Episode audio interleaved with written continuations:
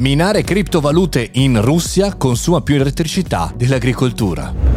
Buongiorno e bentornati al Caffettino Podcast, sono Mario Moroni e anche oggi qui parliamo di tecnologia, parliamo di social, parliamo anche un po' di cose critiche. Oggi parliamo di mining, ovvero minare criptovalute, Russia e anche di consumo energetico.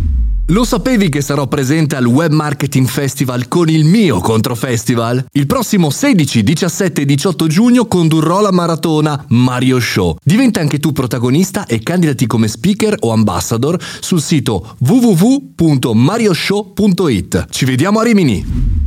Un impatto veramente importante, oltre il 2% è quanto vale il mining, ovvero minare criptovalute sull'intera produzione elettrica eh, della Russia e tra l'altro questo vuol dire anche, come dire, superare eh, l'industria legata all'agricoltura. Insomma, eh, la valutano un'industria vera e propria, un ambiente industriale che può dare di più alla Russia, anche se nel resto del mondo questa cosa comincia sempre di più ad essere bannata, anche perché chiaramente molto molto dispendiosa. Se penso a un paese così grande, gigante come la Russia, eh, che spende il 2% della propria elettricità per mining, che è un'attività finanziaria speculativa, no? il mondo criptovalute, mi faccio delle domande, mi faccio veramente delle domande e credo che questo sia un punto che va affrontato, ovvero quanto noi esseri umani spendiamo di energia, quanto dedichiamo alle cose importanti. Ecco, con tutto il rispetto per le criptovalute, non credo che lo siano così importanti da superare l'agricoltura, da superare anche una situazione pazzesca come il Covid o il post-Covid e i cambiamenti climatici. Non dirò la fase retorica, anche se ce l'ho qua in bocca, il fatto pensate come si potrebbe utilizzare quell'energia, quel 2%, visto che le guerre attualmente le si fanno anche per le energie.